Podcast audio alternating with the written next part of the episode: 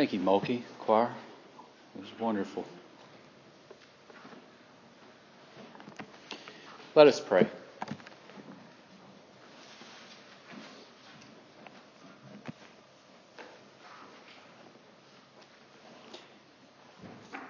Mighty and ever present God, Lord of all the universe, Lord of this church, Lord of this room, Lord of each one of us who surrender our lives to you. We surrender now this time to you. And we ask that you bless it and that you use it to speak truth and life into us. That you open our hearts to what your word has to say, and we ask that you bless the reading and the hearing of this word. That your gospel message, your, your hope, your words of wisdom and truth will make their way into the core of our very being and shape who we are so that we can become a more Christ like people. Bless this time that we have now in your presence and in the presence of each other. In the holy name of your Son, Jesus Christ, we pray. Amen. Please stand if you are able for the reading of the word.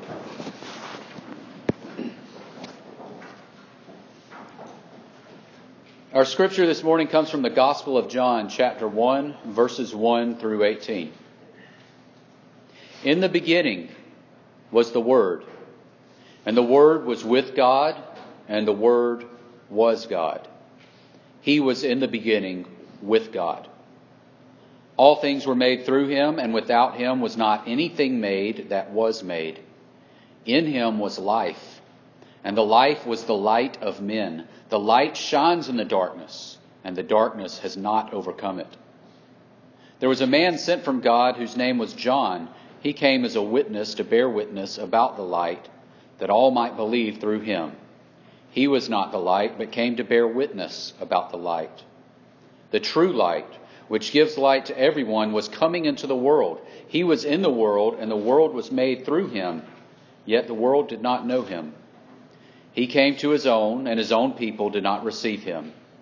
But to all who did receive him, who believed in his name, he gave the right to become children of God, who were born not of blood, nor of the will of the flesh, nor of the will of man, but of God.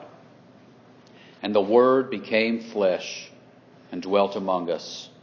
And we have seen his glory, glory as of the only Son from the Father, full of grace and truth.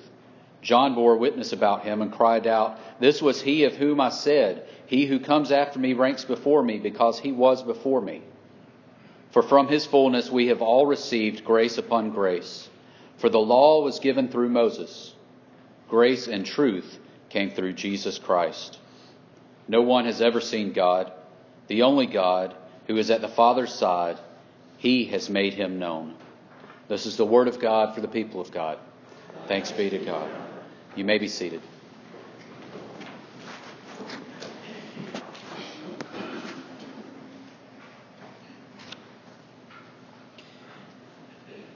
We're starting this this week with a new series. We're starting this year with a new series uh, called A New Experience.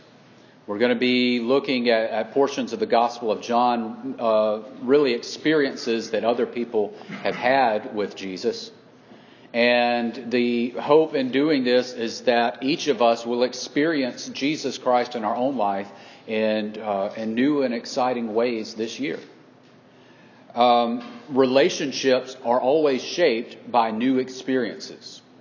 Relationships that don't have shared experiences, they fizzle out. Friendships that don't have new experiences, shared experiences, they just get stuck in a rut and they never really go anywhere. Oftentimes, marriages that fail, a lot of times what will happen is there is a, um, a ceasing of shared experiences, things that, that both parties can, can share and experience together and grow together uh, with and through. That's why often when uh, a relationship is struggling, when a marriage is struggling, they'll go to a counselor. And a lot of times a marriage counselor will suggest a marriage retreat. And the idea is that if you and, and your spouse, you go on this retreat and you spend this time together in this glorious place and y'all have fun, you're sharing this wonderful experience together and it will help make your relationship stronger. And so relationships are built on shared experiences. But not all experiences are good. Sometimes relationships are tried through bad experiences that are shared. Some of the best friendships that I've ever known have been tried by hard experiences. Even the difficult experiences can make our relationships stronger if we want them to, if we allow them to. And it's the same with our experience with Jesus. We may go through hard experiences in our spiritual life. We may go through times of trial, times of testing. But those shared experiences with Christ, as long as we are having those experiences, our relationship can grow if that is our desire. So it's no wonder that this passage that opens up the book of John talks about what it means when Jesus came into the world. It was a new experience a new experience offered to all of creation. This passage starts off with four familiar words. Three familiar words, I can't count. In the beginning. If you go back to the beginning of Scripture, if you go back to Genesis and you look at that first verse, when God created the heavens and earth, it says, in the beginning. God created the heavens and earth. This is the beginning of the story. The whole saga, all of Scripture, everything that God has to say to us, it starts off with these words, in the beginning.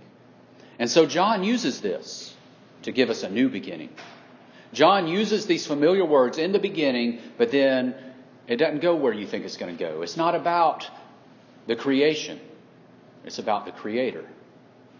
And so we get the same story, but told from a different perspective that gets, gives us this whole bigger, broader idea of what God, the Creator, is like.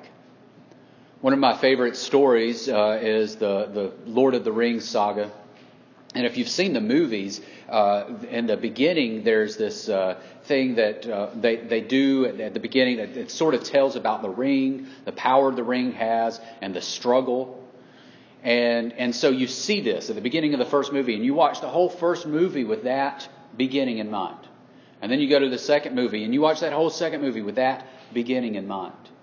Well, then the third movie, the last movie in the trilogy, starts off with the story of Smeagol, a hobbit, who came upon this ring.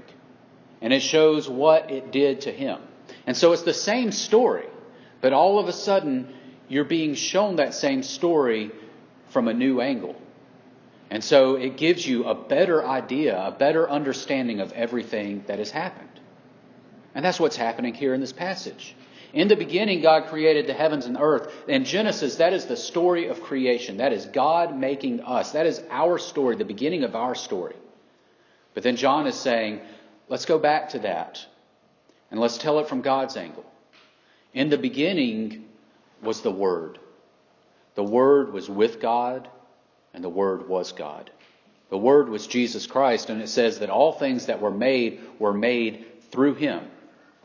So we see that this passage in John gives us a whole new beginning to the creation story, but it also tells us that Jesus Christ was an integral part of it.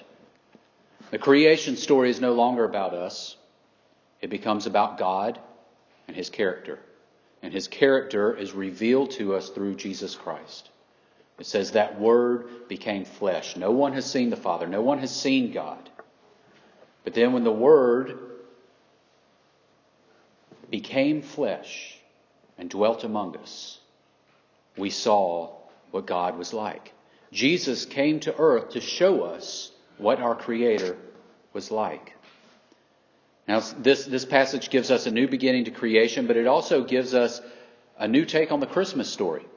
We've just come out of the Christmas season and we've heard all the familiar stories the shepherds, the angels, the wise men, Mary and Joseph around the manger. But John gives us a whole different beginning.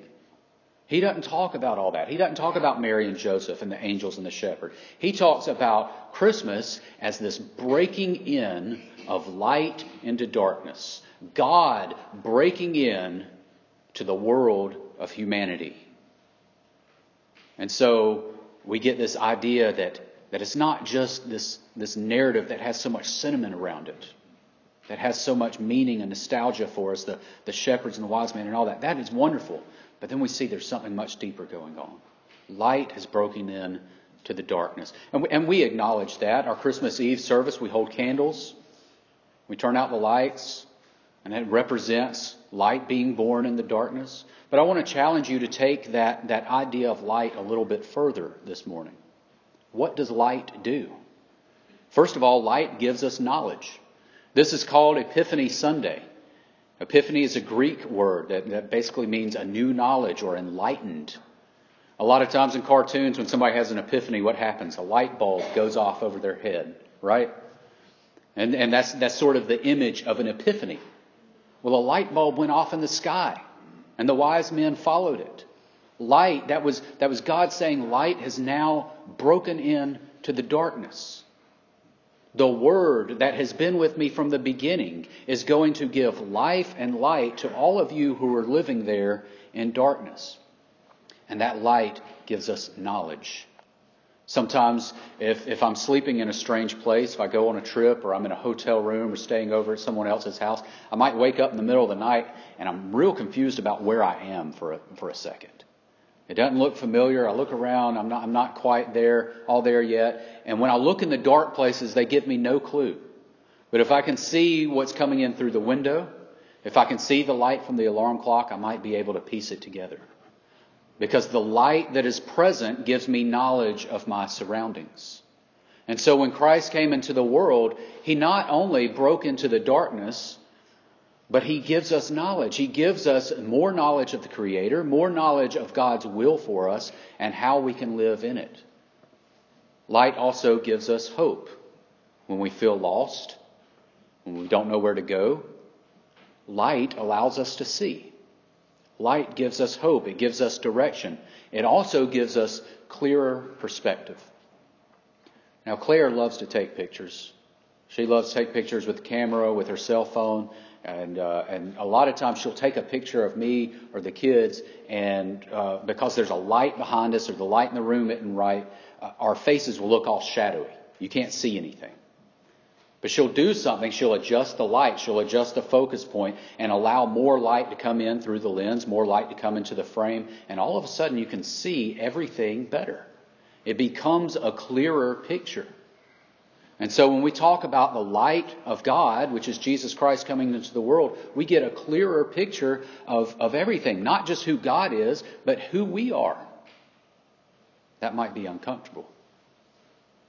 But it gives us a clearer picture of who we are in His light and what He might have in store for us. Jay Harris uh, is the assistant to the bishop in our conference, and, and I was at a uh, residence and ministry uh, conference this, this past week, and he made this comment that church is what happens. And, and, and he would correct me if I if he knew that I was giving him credit for this because he he quoted somebody else saying it. But he said, "Church is what happens when the Christ in me meets and interacts with the Christ in you. If I have Jesus living in me, if I have that light in me, and you have it in you, if you are experiencing Jesus in your life, church happens when we get together and the light that is in me, the Jesus that is living in me, sees and interacts with Jesus that is living in you. What a wonderful way to think of the church. Because the truth is, we can all notice the darkness in each other, right? We can all sit around and say, well, that person's always negative. That person always says this. That person never helps with this. That person, and, and, and we're all guilty of that. We can see faults and flaws in each other very easily. We can see the darkness in each other very easily. But the challenge is to see Jesus in each other, to see that light that is broken into the darkness, and to let our light interact with that light and grow And so that we become more Christ like as they become more Christ like. And then at the same time, just as we try to see the light in each other, we try to see Jesus in each other, we need to make it more obvious that Christ is in us. Are we showing our darkness to other people? Are we showing our faults and our flaws? Now, I'm not saying you need to cover up who you are. I'm not saying you need to pretend that you're a perfect person because we all know that we're not. But how light, I mean, how bright is that light inside you burning? How much are you letting Jesus shine through for other people to see? Because that's when church happens. When the light of Christ that is in me and the light of Christ that is within you get together and we both grow. So God's presence among us here on earth reveals God's character. It also reveals his plan for creation. God is always doing a new thing. All you have to do is look at the nature of creation itself, and you can see that. A tree grows out of the dirt, bears fruit, it bears leaves. Those fall to the ground, they rot, they die, they become soil, which gives the tree the nutrients it needs to keep growing and bear more fruit and bear more leaves. Creation is constantly renewing itself because we have a creator that is constantly renewing things. It's in God's nature to recreate, to do a new thing. And every time we screw something up, every time we mess something up, God says, It's all right, I'm doing a new thing. And He steps in. This is God's character. And it was revealed to us through Jesus Christ. It also reveals something about us, that light. As I said, when the light of God comes, breaks into the darkness, it can expose some things that may make us uncomfortable. Verse 16 of this passage that we just read says that in that fullness, meaning in the, in the fullness of God that came to earth as a man, Jesus Christ, in that fullness, we received grace upon grace. But you can't receive grace unless you are aware of your need for grace. Are you willing to have the light shine on you and show where you need that grace, where you need to grow? Not long after this, just a, a few verses down, Jesus goes and, and he's, he's baptized by John the Baptist. And, and some of John's followers leave John and they go running after Jesus. And they want to know, who are you? And they're, they're, they're basically there to say, we're, we're here to follow you. Jesus turns to them and he asks them a question. It's a question that I've been trying to sit with for a few days now, and, I, want to, I want you to take it with you and sit with you. Jesus turns to them and says, What are you looking for? Anybody can say, I want to follow you, Jesus. But when Jesus asks you, Well, what are you looking for? What are we looking for? Why are we following him? Why do we feel the need to have that light, to live in that light? Hopefully, it's because we recognize our own need for grace. We make New Year's resolutions at the beginning of the year, but the reason we make them is because we realize that there's something we need to work on. There's something that we're, we're not doing well with. So the New Year's resolution is sort of like a confession. It has to begin with, I don't like this about myself, and so I'm going to work on it. Well, if we want to follow Jesus, we have to recognize that where we are isn't going to suffice. What we're doing is not going to work.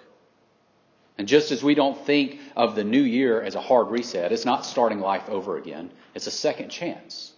In the same way, our decision to follow Christ, to follow that star in the night, to follow that light, it's a second chance. Are we looking for second chances? Are we looking and pursuing grace upon grace?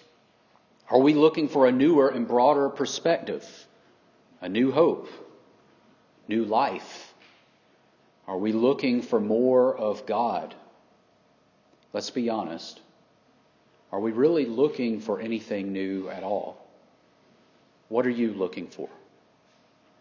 Why are you following Jesus? I want you to sit with that question. I challenge you to sit with that question for a couple weeks. Ask yourselves periodically, what am I looking for? Why am I following Jesus? Because following Jesus is not meant to be stale or routine. It's not meant to be something that we do until we get in a rut. It's meant to be exciting. It's meant to be invigorating and challenging. it's meant to expose our need for grace, and it's meant to reveal more of God to us. That's what it means when we say the Word became flesh, and that flesh was a light in the darkness. The God of creation never stops creating. He never runs out of creativity. He is always doing a new thing, revealing new things, giving new starts, giving new beginnings. And if you just started following Jesus or if you've been following Jesus for 80 years, it doesn't matter. There's new adventures to be had, new challenges, new journeys to be made. There are new beginnings, new experiences for every believer who is looking to follow him. What are you looking for? Let us pray.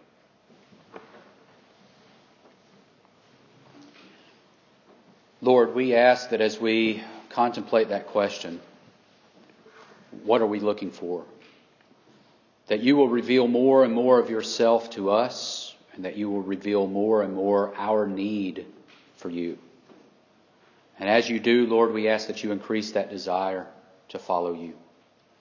Not because it's what we've always known to do, not because it's what our family is doing, not because it's what we've been taught to do, Increase our desire to follow you so that we can know more about this God of light and love and mercy and creation that sent you into this world.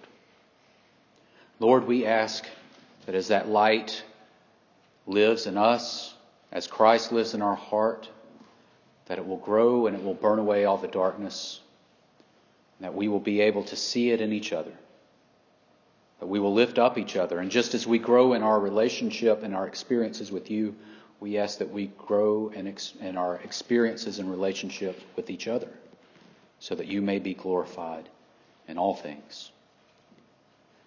It's in the name of your Son, Jesus Christ, that we pray. Amen. Please turn with me in your hymnal to page 12. Today we have the opportunity to come to the table which is prepared and set before us. I want to take a moment to remind you that this is not my table. This is not the church's table. This is God's table. And so, regardless of church membership, regardless of affiliation, regardless of anything, you are invited to this table as long as you desire to seek more of Jesus. For as the passage says, Christ our Lord invites to his table all who love him who earnestly repent of their sins and seek to live in peace with one another. Therefore, let us confess our sin before God and one another. Merciful God, we confess that we have not loved you with our whole heart. We have failed to be an obedient church. We have not done your will. We have broken your law. We have rebelled against your love. We have not loved our neighbors, and we have not heard the cry of the needy. Forgive us, we pray. Free us for joyful obedience through Jesus Christ our Lord. Amen.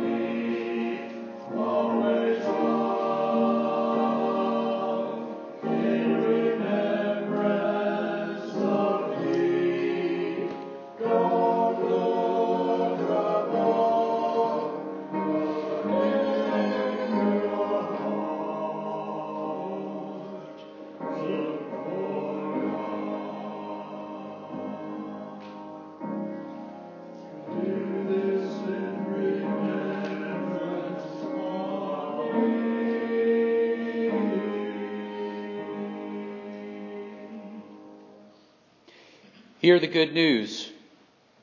Christ died for us while we were yet sinners. That proves God's love toward us. In the name of Jesus Christ, you are forgiven. Christ, you are forgiven. Glory to God. Amen.